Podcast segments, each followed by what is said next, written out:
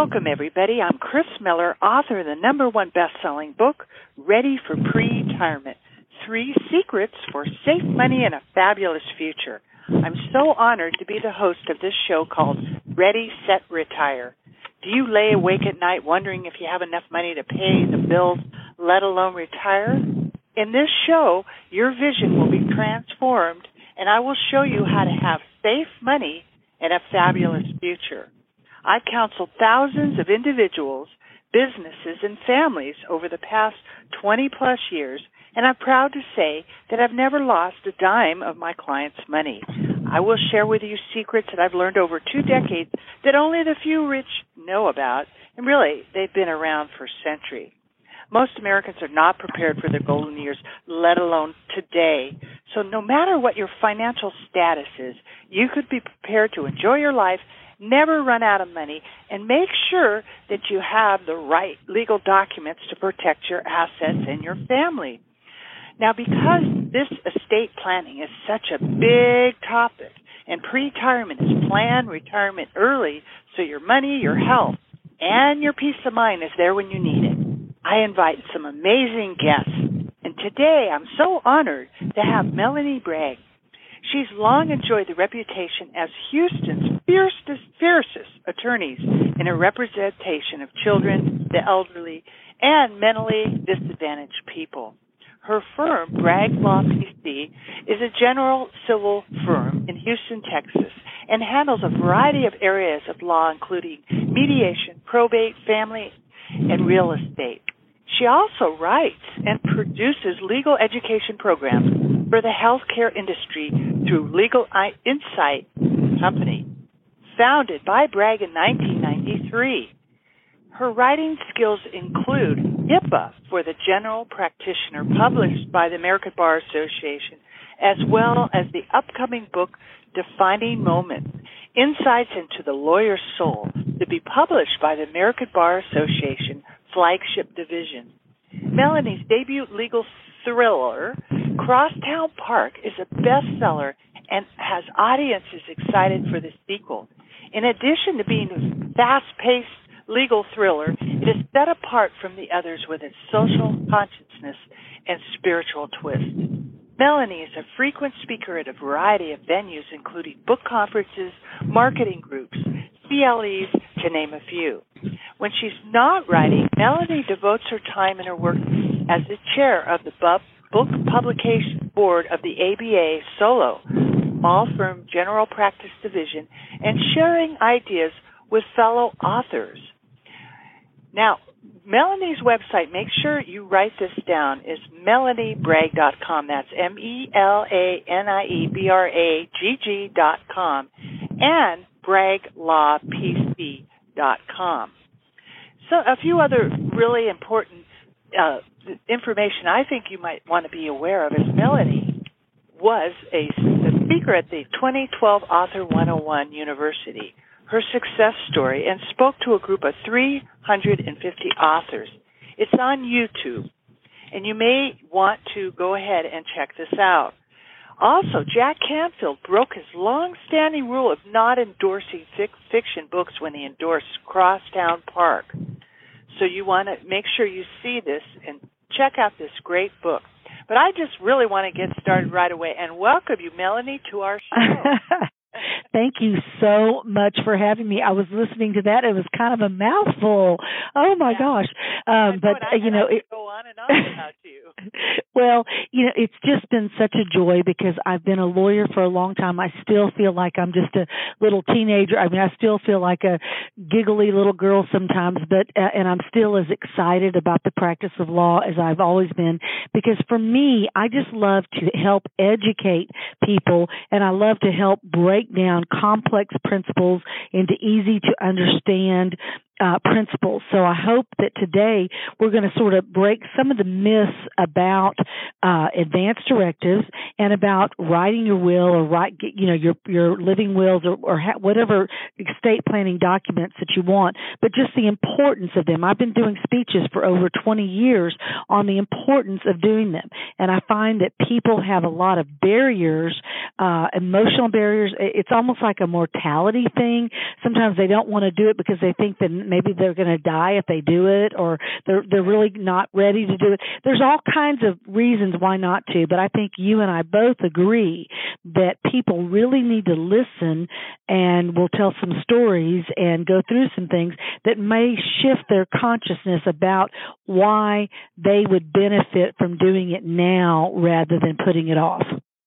That's awesome. I'm I'm so happy you're going to share that because that's exactly the reason why I was inspired to write my book, Ready for Pre-Retirement: Three Secrets for Safe Money and a Fabulous Future. In two decades, I saw that basically people wait till they're 70 and 80 before they even start thinking about planning. So it's so important. So why don't, why don't you tell us a little bit about that? Well, basically, um, in, in 1990, the Patient Self Determination Act came out, and that's when you know the the, the living wills what are called living wills. A lot of people don't understand. Now, all all the forms in all 50 states they vary slightly from state to state, but in general, so this is a general general conversation. In general, a living will is a document that says that you do not want to artificially prolong your life if you are in an imminent um, terminal condition where the likelihood of death is imminent, you know, so it's right then and there. So people have this misconception that doctors are just going to kill you, kill you off, or they say pull the plug. Well, no one really pulls the plug. You know, the plug just doesn't it doesn't get pulled and you go zap. It's a long a long, carefully thought out process. So, so the, the, there's plenty of safeguards there. Two doctors in most states, two doctors must certify in writing that you're in this condition. But what happens to family members when people don't decide this ahead of time? Uh, you know, there's, I did not, I, I can, I can tell you, Kris, from my own personal experience, I taught on this. I talked about it. I did videos for University of Texas Health Science Center that were broadcast to, to hospitals and teaching nurses and healthcare people about how to explain these things.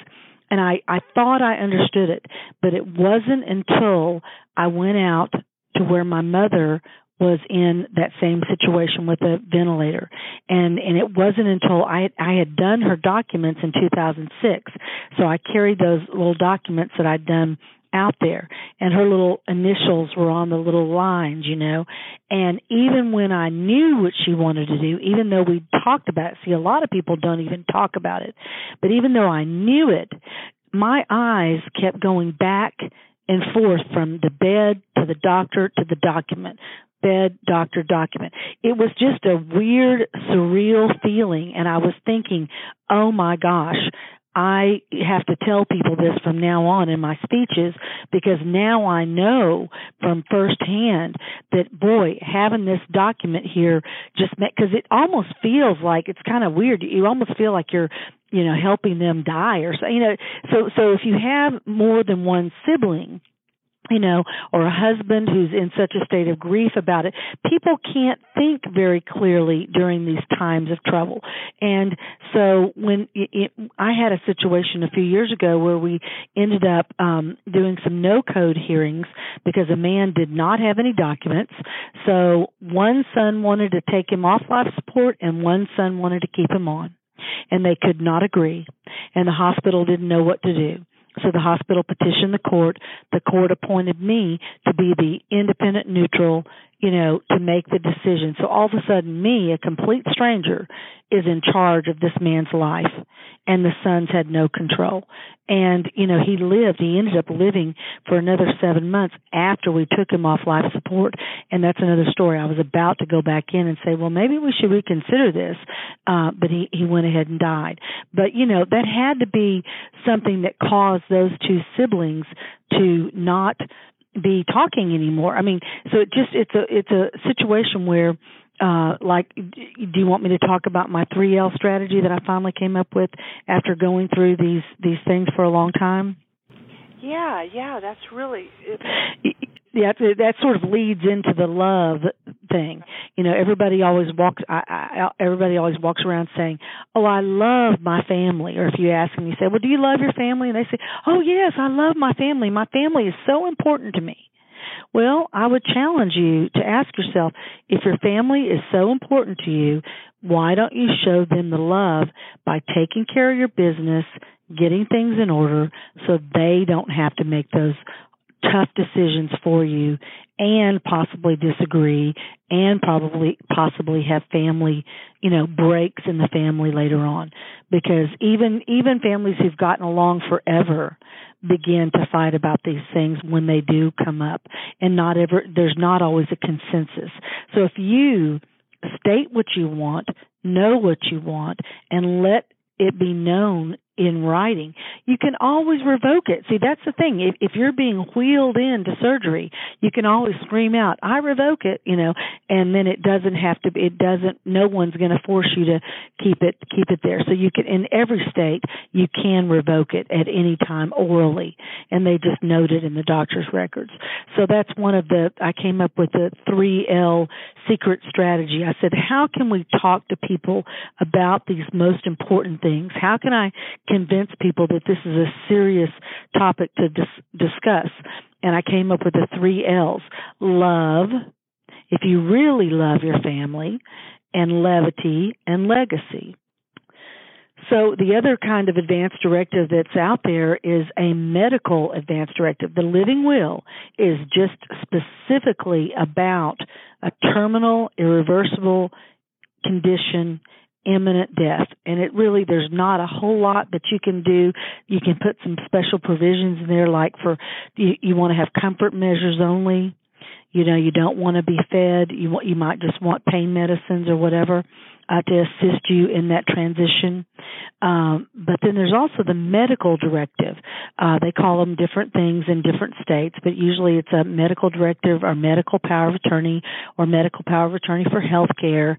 And it's where you, where you assign an agent to um, make your medical decisions for you in the event that you become unable to make those decisions, incapacitated and um it could be just temporarily. You could be in an accident and you could have a go into surgery and not be awake for a few days or just, it can be a temporary situation. It's not a usually forever. But you have somebody and, and you really need to have someone that you trust and uh, in those documents. And then you also need to um, you know it can't be someone that work it can't be your doctor or a nurse that works for your doctor. It can't be somebody that you owe money to someone who has a claim against your estate or someone that is going to inherit from you that you do have to have independent people that witness these things. But you can name your spouse uh, if you end up getting divorced, uh, your spouse will automatically not be your medical power attorney in most states. So that's kind of good uh, when you do go through a divorce. But you know, these are documents. The the living will and the advance directive. They're usually in most states they're very simple. I have all 50. Doc, I have all the forms for all 50 states on a little product that I have called "What You Should Know About Living Wills," and I've got a short little video about these things, and then the documents for all 50 states. You can do them, but I, I do suggest that you, you know, talk to somebody who knows about it, go to a seminar about it, and um, some of them require notaries. Some of some of the documents don't. Um, another document that we have in Texas that I highly recommend using is what you call a statutory power of attorney now, a dur or durable power of attorney. A lot of times they call it a durable power of attorney. Now, there's several different kinds of powers of attorney. If you have given somebody a standard old-fashioned power of attorney, that power of attorney does terminate when you die. It doesn't have doesn't have any uh, force and effect through after your death. But those standard form, for, uh, old-fashioned powers of attorney. Those are usually used for like real estate deals. Uh, if you're going to go to Europe and for two weeks and you've got some business deals that might be closing, you want to name somebody to be your power of attorney uh, to close on your house or to take care of your affairs while you're gone if something comes up. Those are not really what I'm talking about. Those are those are not the best probate documents on earth and you really need to be careful about what you plan to do with those. But the durable power of attorney or the statutory power of attorney, it only becomes, uh, if you mark the place, it only becomes effective upon your disability or incapacity. And this is a situation where if you took that document, say, say you've got a married couple who's elderly and the, the mom starts getting Alzheimer's okay? And she's she's made out the statutory durable when she's still competent. Upon her you know not being competent if a doctor in the the center if her uh, physician or her doctor if she's living in a facility you know that fills out what they call a doctor's letter that says she's unable to take care of herself you know to meet her needs. Um then you can take that durable that statutory power of attorney or the durable power of attorney plus the doctor's letter and that will equal a guardianship in most states. The guardianship courts, the, the national guardianship courts, do not want a whole bunch of guardianships. And we people don't want a bunch of guardianships either. We don't want, uh, you know, the court have knowing what we spend our money on, what we have in our estates. We don't want all that information publicized out there. So by having these documents, you can avoid a guardianship in the event that one person gets dementia or you know if you're trying to sell a piece of property and you go to the title company and one of you is completely out of it they're going to the red flag is going to be raised and they're going to say wait a minute does this person has have the capacity to enter into this? So those are just things that you can use to protect yourself. A lot of times you may not use it but just having it is really it's just once you get into a guardianship with a court kris have you experienced some of those things with guardianships? Oh yeah. And you know what? I find is is that it because like you started saying, people are in such denial and and they think that if they do these things, they're going to jinx themselves or something like that. And then and then like you were talking about your mom, and I went through that same experience. Where I had somebody's power of attorney that was already just stopped breathing. They were deceased, and they and they the, the ambulance people came in and they wanted to you know, I could see myself, even though he had said that's what he wanted. I I didn't want to show. I wanted him to come back. I didn't, you know. So it's really yeah. important. Even though I know what he wanted, I wanted. I saw myself want to second guess that and that was not. yeah yeah it's very it's very oh. very powerful. It's very very powerful. It, it, mother's death was such a beautiful passing. I mean i just gained a completely new experience of that. I've never really, you know, I've been around a lot of people that I've took care, you know, people that I was guardian. At one point, I was guardian for 30 indigent wards of the state. That was when I was a young baby lawyer and I was too stupid to know what I was doing by taking on all that responsibility. But, you know, I, there's a lot of situations one thing about you know getting older there's uh, you know there's older people who are alone and then the friends come in and want to help and then the family's not there and then the money starts disappearing and right. there's just a lot of situations like that. And um you know having your documents is is very very um important uh to get it taken care of before somebody becomes incapacitated. The thing I'll give you a sto- little story real quick um the one that I used to use. I used to carry I don't even know where it is now but I used to carry um this this will. This guy wrote this will like on a piece of scratch paper. And he says, because I don't want to pay an attorney $150 to do a will, I hereby give appoint my best friend Billy Bob to be my executor and I appoint my sister and my mother as co-trustees of my property and I give that property to in trust to my minor stepchildren. Okay, well, you know, stepchildren don't normally take whatever, but I mean, he didn't. He, he established a trust, but he doesn't. There's no trust language in there. His poor best friend, who lived out of state, um, when we ended up getting in this document, the the property that he was referring to was not even deeded properly to him. Uh, it was it was it was part on one piece of property, part on another. There was a bunch of land issues. Thank heavens there was a hundred dollar title insurance policy and that little title company ended up spending about three hundred and fifty thousand dollars between paying me a bunch of money because I got appointed to represent the children, and of course I was just like, okay, um, even though this guy was like four payments behind, had no equity in the property, I wanted to get the kids some money you know, for their little savings or whatever. And um, you know, I was working working it as, as hard as I could there too. But there was lawyers, you know, the lawyers came in swooped out of the woodwork and to and but the executor and the mother and the sister had to keep coming to court and going through all the stress of having this complicated convoluted mess of a situation dealt with for almost two years. And I just said to myself, if people only knew what burdens they're putting their family under right. by not taking care of these things. And heirships, okay, the difference between having a little document and a, and a, and a, and having to go in and do an heirship. Some property you can pass without having the, to go to probate, but if you have to have an heirship, you've got to, uh, pay an ad litem in most states. So that adds wait, an extra. Wait, what was it? You said airship? It heirship. When someone dies without a will, yeah, yeah, yeah, H E I R. When someone dies without a will, you know, the the process for heirship, you've got to get two disinterested witnesses. They've got to come to court. You've got to get an ad litem to pay. Uh, I charge between seven hundred and fifty and nine hundred dollars, and that's just a huge fee that gets tacked on there. So you know, and then there's uh, Kris. You know a lot about all the the different trust documents, and that's kind of what you work in. That you know know that is a really good thing to have and and the naming of the beneficiaries. If you don't get your beneficiaries straight if you just put your estate if you if you don't designate beneficiaries then it goes to an estate.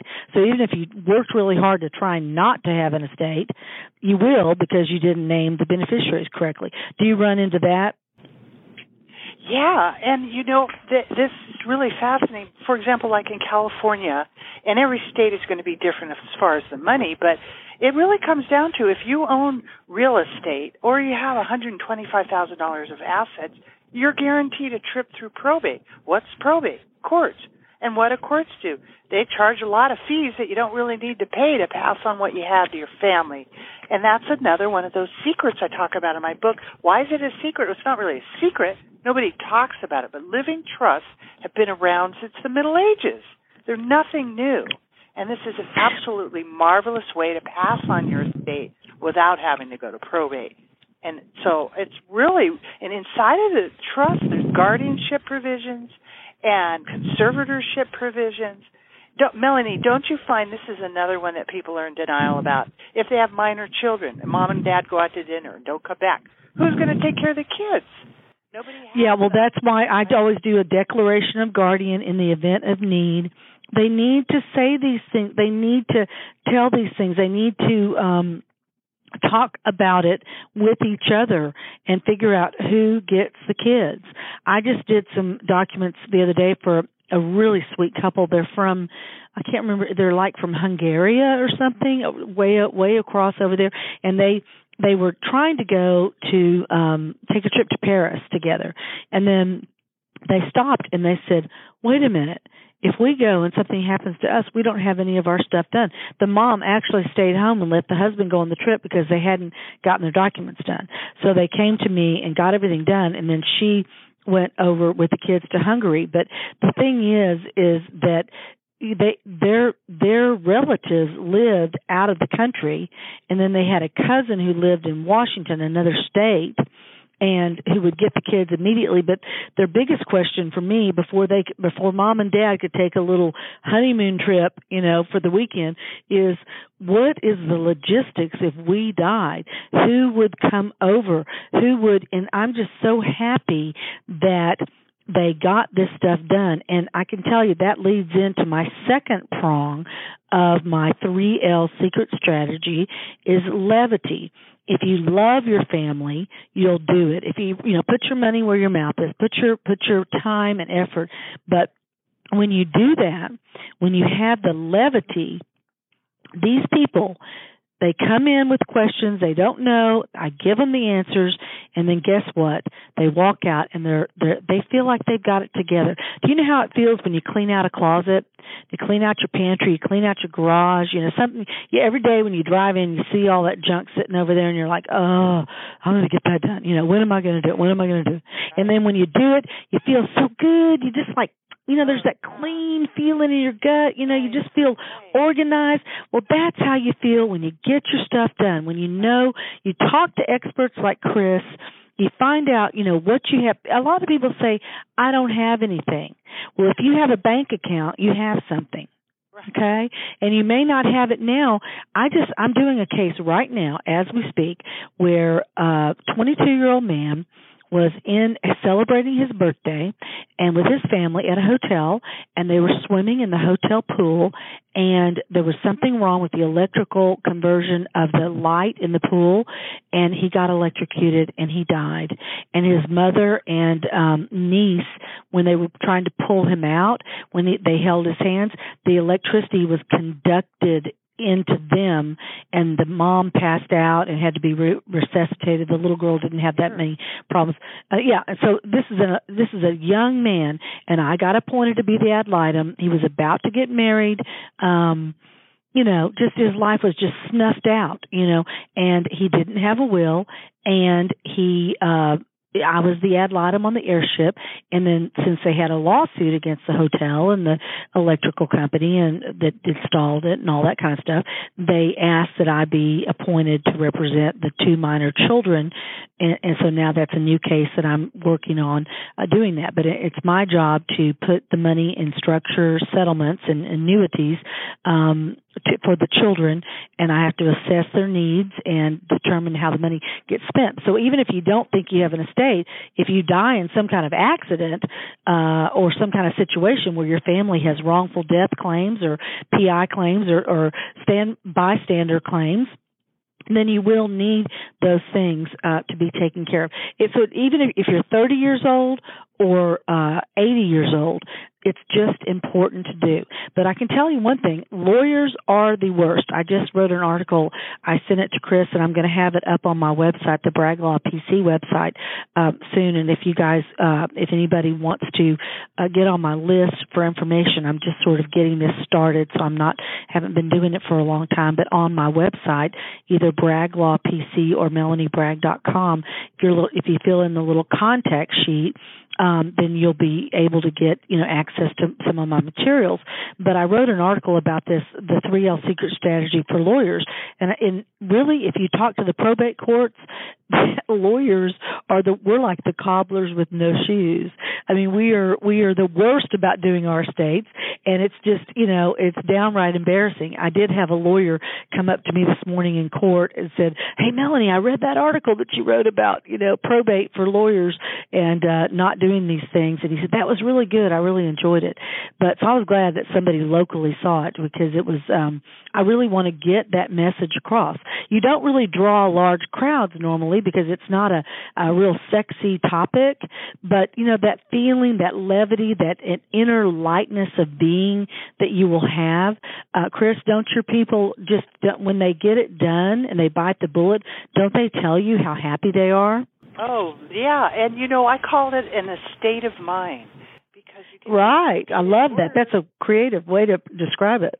Right. It gives you peace of mind. It's just like you said, it's just like having a messy garage that you know, okay, it's done. You don't have to worry if you go on a trip or or that you go somewhere with the kids. It's all covered.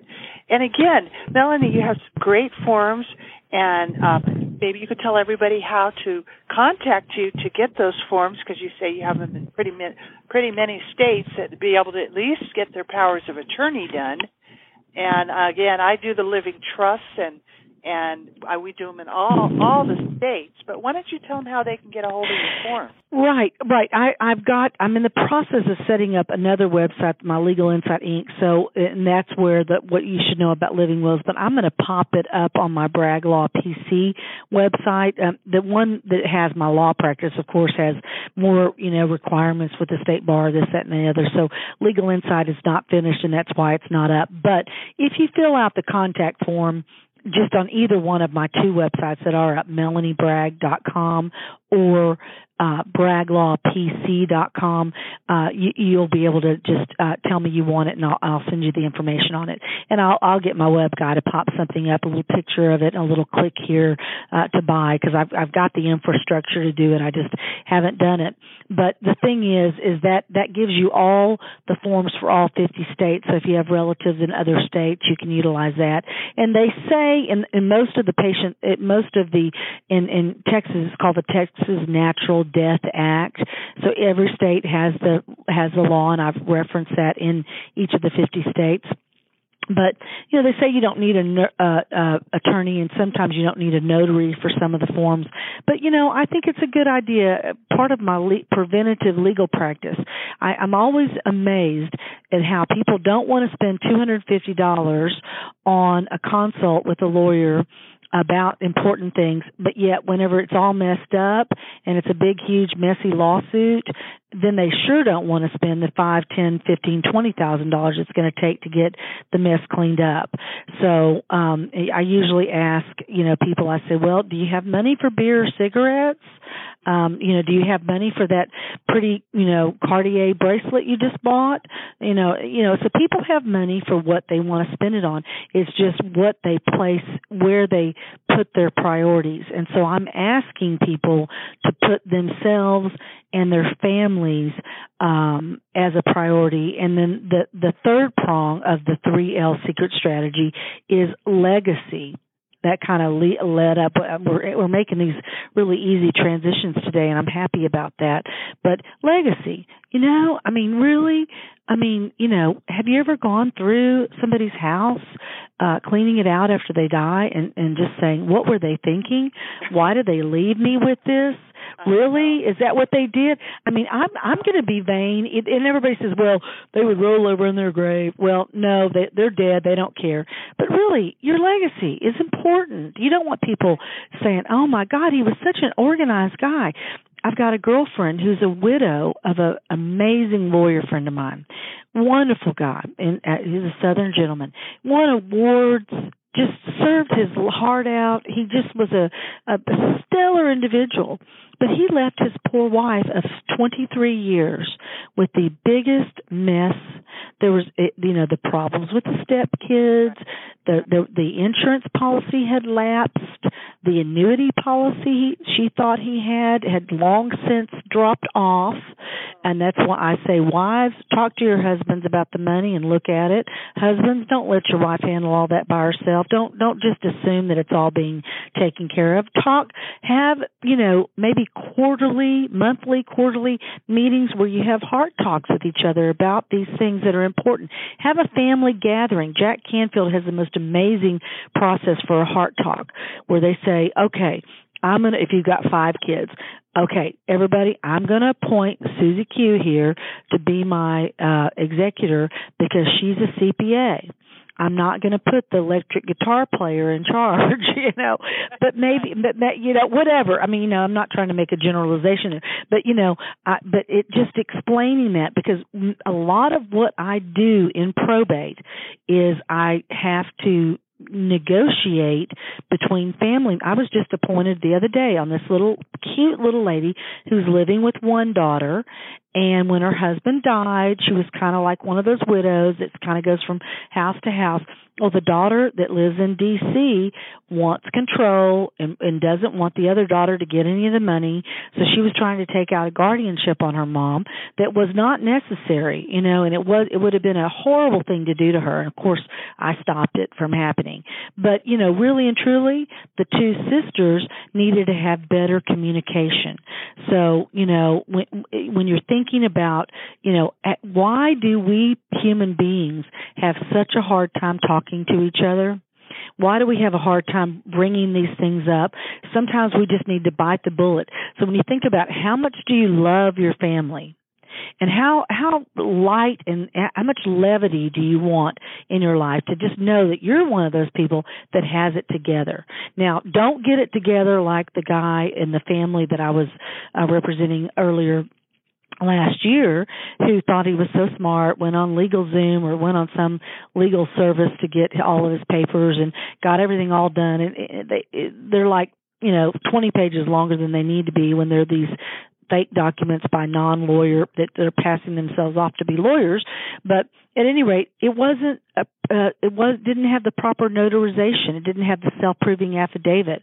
So the fact that it didn't have that one little piece of stuff that it needed um it we had to go through the whole long heirship type process uh, and a dependent administration, which it also that also you know really drastically increased the amount of money they had to pay me.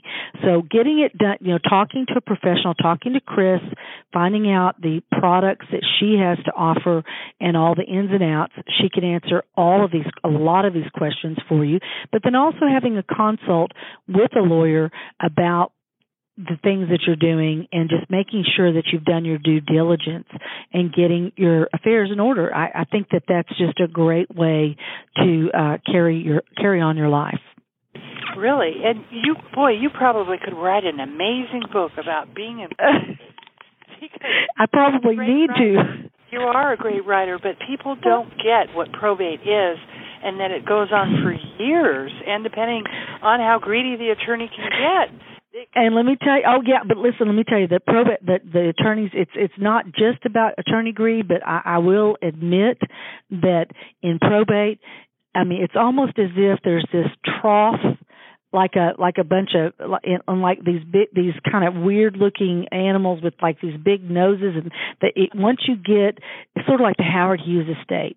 I mean, I used to whenever I was a baby lawyer, um Howard Hughes had already died and that case but you know, a lot of the probate attorneys the hot dogs in court, you know, had gotten rich. They'd been they'd become multimillionaires as a result of the Howard Hughes case. And I used to walk around saying, "I wish Howard Howard Hughes would die again? Was Howard Hughes ever going to die again? You know, because I mean, I wanted to attach myself to that money wagon because it do. I mean, they do. They, just one little contest, boy. You know, mom and dad. You know, the brothers and sisters start fighting, and you get the right set of attorneys, and boy, and those fees go up, and then the judges look the other way, and oh boy, you're like off John, to the races. John, John Wayne's estate was in there from 1969. I think it just recently might have finished. I'm not sure. Mar- you know the old story about Marilyn Monroe. She had eight. Yeah. Went 18 years, and she went from eight 1.8 million to a hundred thousand. Uh, yeah, look at the Anna Nicole thing. But the thing is, is that is that really and truly, you know, it, it's not that hard, and it is important, and it's something. If you're, if you are, if you want to be, if you say, who am I? What is my self image? Okay, who am I? Well, I'm a person who has it together. I'm a, you know, up and coming, you know, young professional. I'm starting a family. You know, this needs to be on your list of things to do, and um, you know, it's just a very, very important thing. And i just i've been trying to figure out a way to make it sexy for a long long time and me too. I mean it's just not sexy. It's just not very it's not very sexy. I, but when you're on the other end of it kris kris when you're on the other end of it i'm telling you people will fight over teapots. I know Fifty cent teapots. They will they will spend two hundred thousand dollars over a fifty cent teapot. Right. Right. It's, it's and don't think you have such a great relationship with your with your siblings. Uh the minute you get into probate court, you don't. Yeah. I had a I had a really good friend who was a professor and she got a stroke at 65 and she her two daughters they live they were like best friends. But it, I never would have thought that the minute she had the stroke, totally incapacitated in a nursing home, the kids left her there.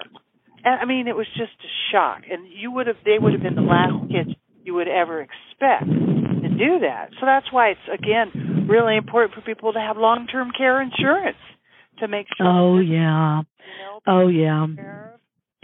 Yeah, and you know what? All all all they have to sacrifice, Kris. All you know everybody has the money. Like i said about do they have beer and cigarettes? I had i told a girlfriend of mine the other day uh she she wants a divorce and it's an uncontested thing. She got married 25 years i can't believe she stayed married that long. That's crazy to somebody she's not even living with or anything. And when i told her that i would do it for like minimum nobody nobody will do it for less than twenty five hundred dollars which that's not even that much. But i told her i'd do it for a thousand plus the filing fee. She started freaking out acting like that was a lot. And you know what? I i slammed back into her. I said excuse me you just spent five thousand dollars the other day at jay hampton's for some new clothes girl I saw that Cartier bracelet. You spent seven thousand dollars on that Cartier bracelet that you're wearing every day. You right. spend a lot of money. You know, men will spend a lot of money on their fishing rods and their fishing boats and their guns and their all their little toys. And women will go to the spa and spend hundreds of dollars on a day, a facial day. But why won't they spend a little bit of money to get their estates in order? Right boy, Melanie, if you can figure out how to get people's attention, I mean, because it really wasn't even in my own family. I mean, I talked a lot about long-term care, but until my mom had to spend fifteen thousand dollars a month for care, did I? Oh my gosh, start paying attention, right? And, and right, it's a shame that we can can't learn from other people that you don't have to go through that horrible experience if you plan ahead because it's I mean, I've I just got back from Washington D.C. where I spoke to the U.S. Government Financial Officers Association, and these people handle billions and trillions of dollars. They know about the money thing. They handle the government. But when I turned to them, I said, "How many of you are ready for pre-retirement?" Only a couple people raised their hand. And then I spoke with the American Payroll Association. Same thing. They handle money, all billions of dollars in corporations and payroll and it's shocking. Same thing. Well, you're right. We're in we're in a going to be in a big crisis about it because back in the 1800s and early 1900s, the companies, you know, took it out and matched it and you know you had your matching. And it was like you never saw it. And and there's just not as many of those kinds of people out there anymore. You know there's still some but not nearly like there used to be.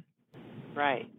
Right so I that's why I really encourage people to be proactive, to to educate themselves and learn about all these strategies. Make sure that they have the right documents. You have your powers of attorney in order and your trust and all the documents and that you have long-term care and that your money is safe no one's going to do it for you. Oh yeah, yeah, that's that's so true. And what I'm I'm going to be setting up, I'm working on this Infusionsoft, you know, that some of those campaigns. I'm going to be setting up a, you know, a state planning um track where people can opt in and get like a questionnaire just of how to write out their stuff and you know just i'm going to it's not completely set up yet um the what you should know about living wills i do have that i'm going to pop that on to my website but i'm going to be sending out materials um you know uh, articles or information about this. So if anybody's interested in just connecting up with me um i will be offering more than i am now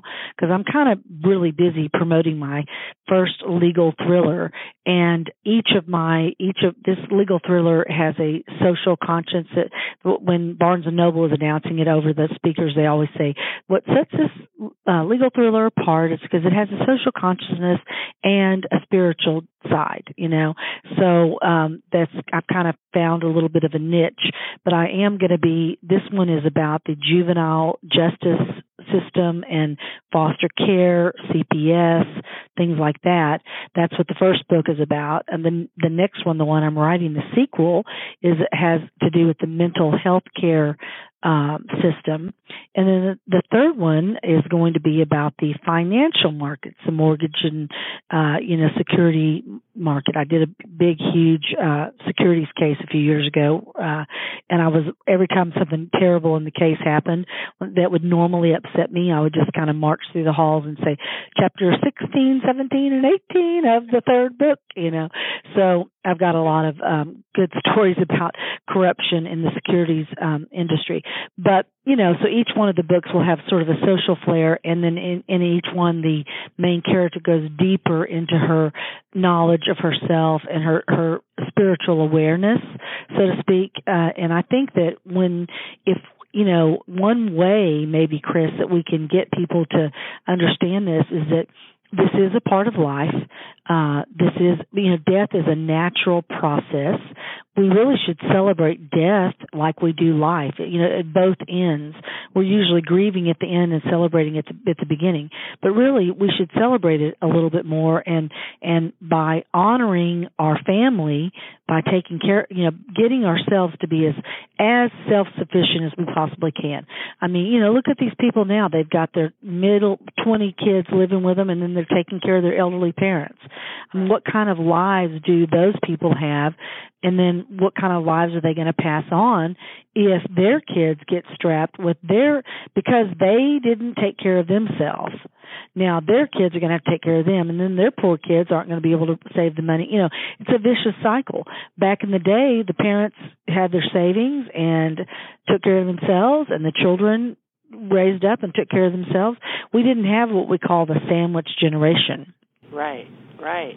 And it's getting worse and worse too. Yeah, so so you you're you know you're on the front lines there helping people get, you know, knowledgeable and um I just really appreciate the work that you're doing and just the ways that you're changing people's lives through this consciousness awareness of these things. Well, thank you. I'm really trying to educate people so that they can make the right decisions and do what you're talking about before something happens and when it's when the sun's out instead of waiting till the storm hits. So it's also important and and I'm sure we'll we'll continue this conversation. I'm going to I am working on have an estate planning course and I think you would be a great guest to be on that show too where you can talk about what we're talking about and because I want to educate people on this so that they know what to do. Well, yeah, I can tell war stories all day long about exact, you know, you know, straight examples of these kinds of things that have happened know, that I eh, on an ongoing basis it just never seems to end. And um you know I get I get appointed by the judges to handle these situations when other people can't do it. I kind of have to come in and take over and and get it done well, I you know I think that's really amazing, Melanie, because a lot of people don't know at all what you're talking about, what you do, and what happens, and nobody wants to talk about this. And I'm so glad that you're you're out there and being proactive because this is what people need to know about. So I'm going to encourage you to write a book about it too. well, my my pub board would love it because probate books really sell. I just have to have the time, you know. I just every now and then every now and then i want to you know take off and have some lunch or eat because i have i haven't even had lunch today. So i think when we hang up this phone i'm going to be be wanting to to have a little bit of lunch. But i just really i really like i say i just i love your listeners. I love your audience. Uh, i want to help in any way i can and um, just I hope everybody will be interested enough to check out my uh, Crosstown Park, my book. I found out Sunday night my publisher sent me the um, stats. It's a bestseller. It's an Amazon bestseller in two different categories. It's like um, I, you know, and I just I I, I don't look at those numbers. I don't know how many I've sold. I don't keep track of all that because it would.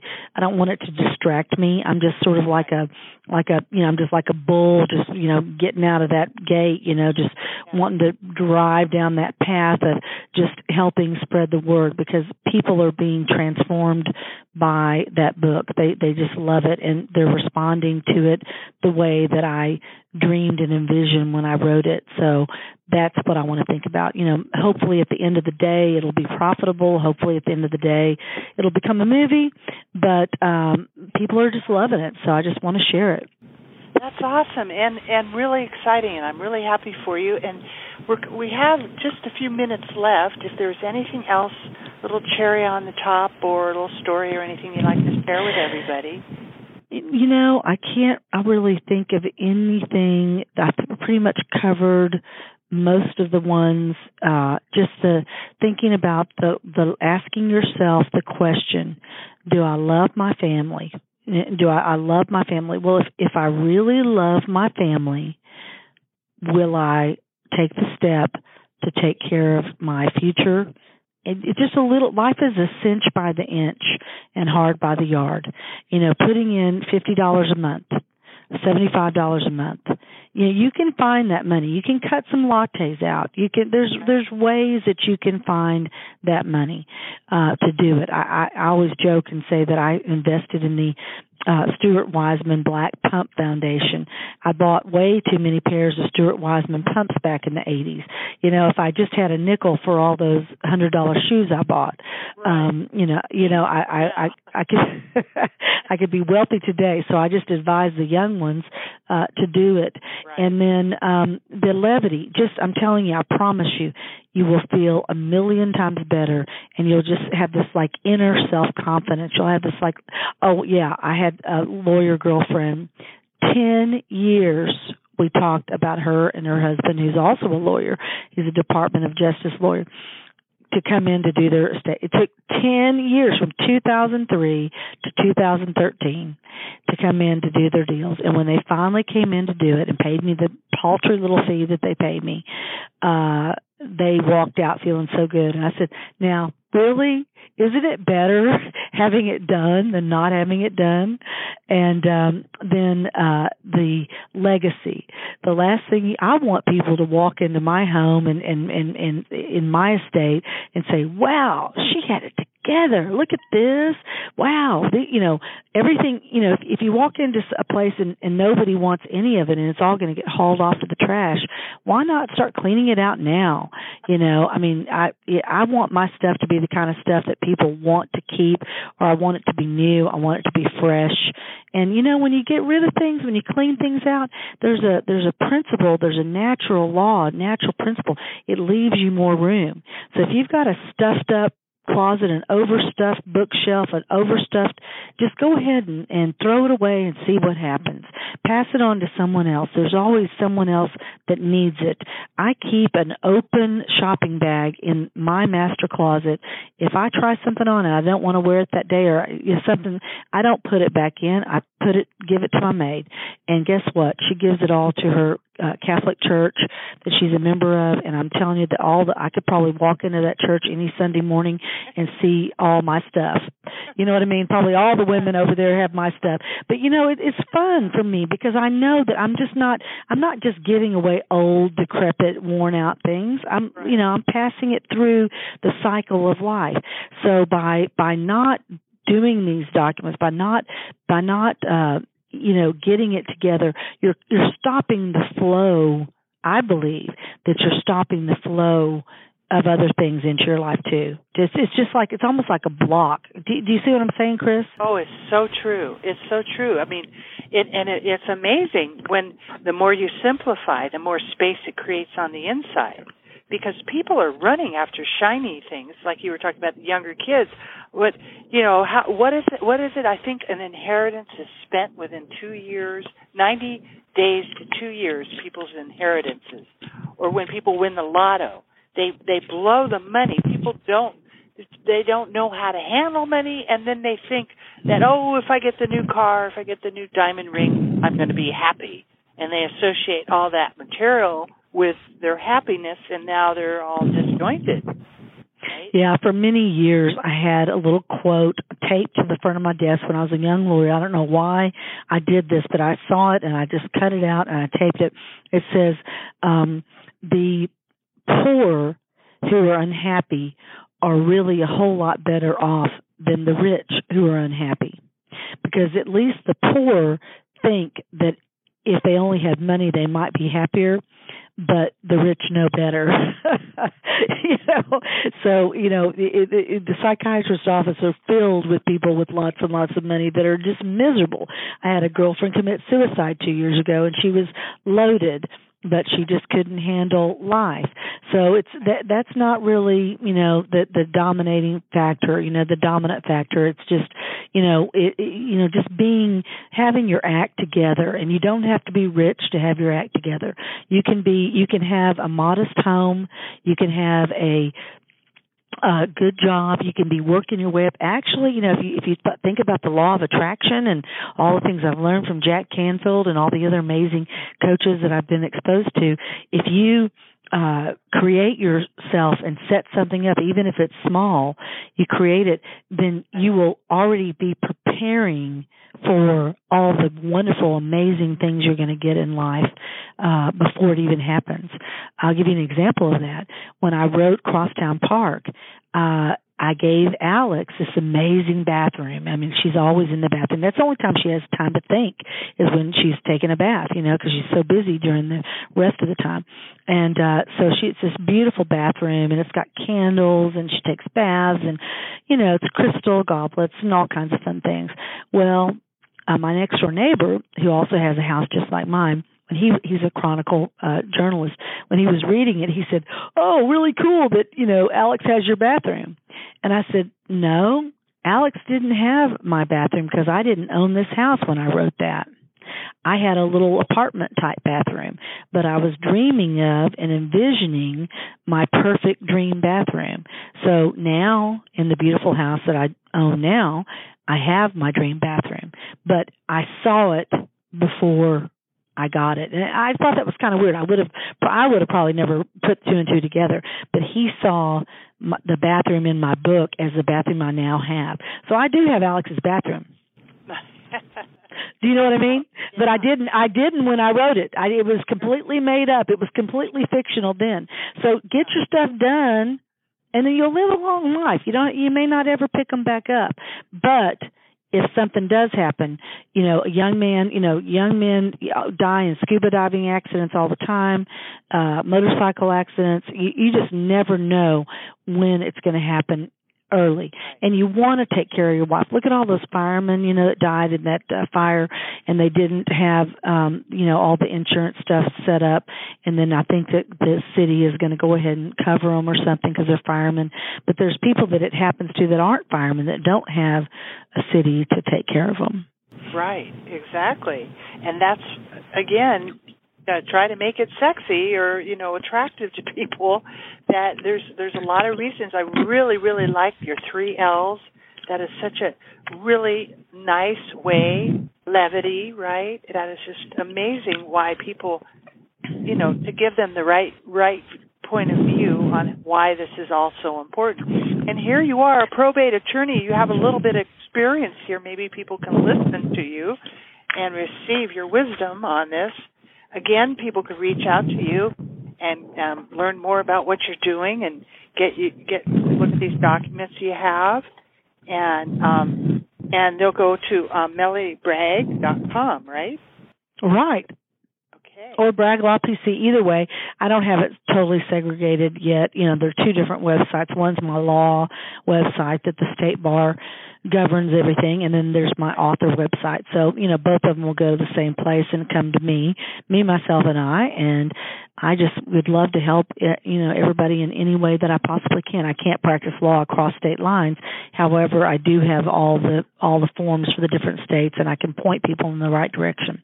And i'm also going to like i said be blogging about you know these articles and putting some material out there well, that's great, and we'll be happy to include some of your articles in our blog too. And oh, good, good, good, good. Yeah, we'll get the information out there, and we can talk about posting, you know, sharing, you know, what we're doing because we're so similar here, and see how we can help more people. Um, again, this is Kris Miller. I'm the host of your this show called Ready, Set, Retire. And if you need to reach out to me, you can email me at Kris K R I S at readyforpretirement.com. I have a free article over there called The Three Myths of Financial Planning. Go ahead and grab that. That's free. Um, we have a course that's coming out soon called Pre-Retirement Mastery, where we're going to be talking about um, maybe we might even have uh, Melanie as one of the bonus instructors on it, where we're talking about protection, protection of assets from long-term care, catastrophic illness, annuities, living trust, and and way a whole lot more. So again, Melanie, thank you so much for for joining us today. It's really been a thrill to have you on our show. Oh, thank you so much, and I'm just honored. Um, anytime I can help, I would just love to. And I just hope, you know, it doesn't matter whether we reach one person or a thousand people. It's um, just getting the message out there, and uh, every you know every now and then, you never know, you just strike it strike it hot Right, absolutely. You know what I mean? Yeah, absolutely. Well, we'll look forward to talking to you again, and everybody. Okay. Uh, have a wonderful, blessed day. Yes, thank you, everybody. Good luck to y'all. Bye bye. Did, did, did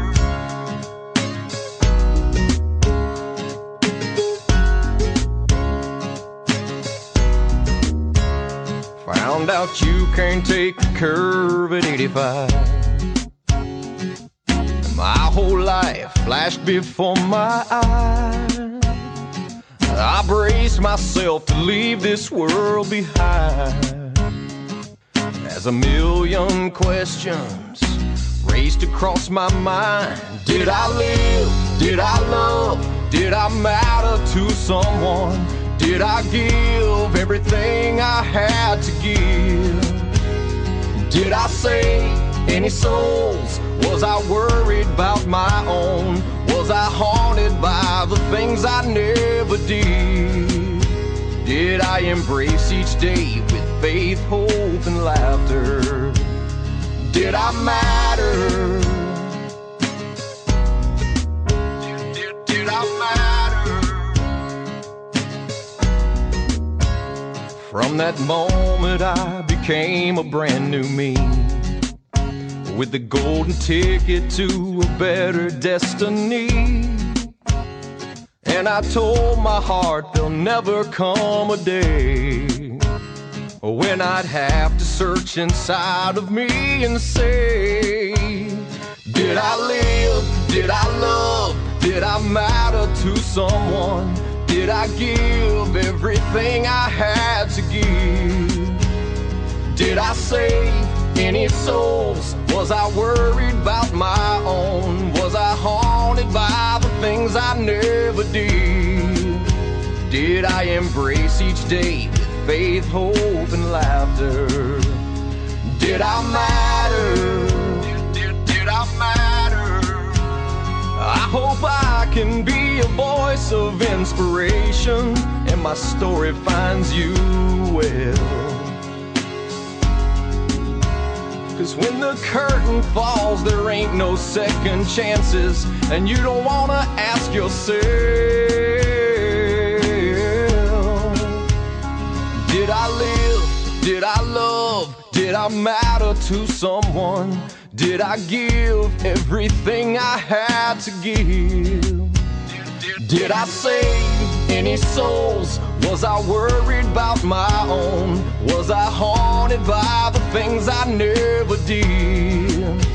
Did I embrace each day with faith, hope, and laughter? Did I matter? Did I matter?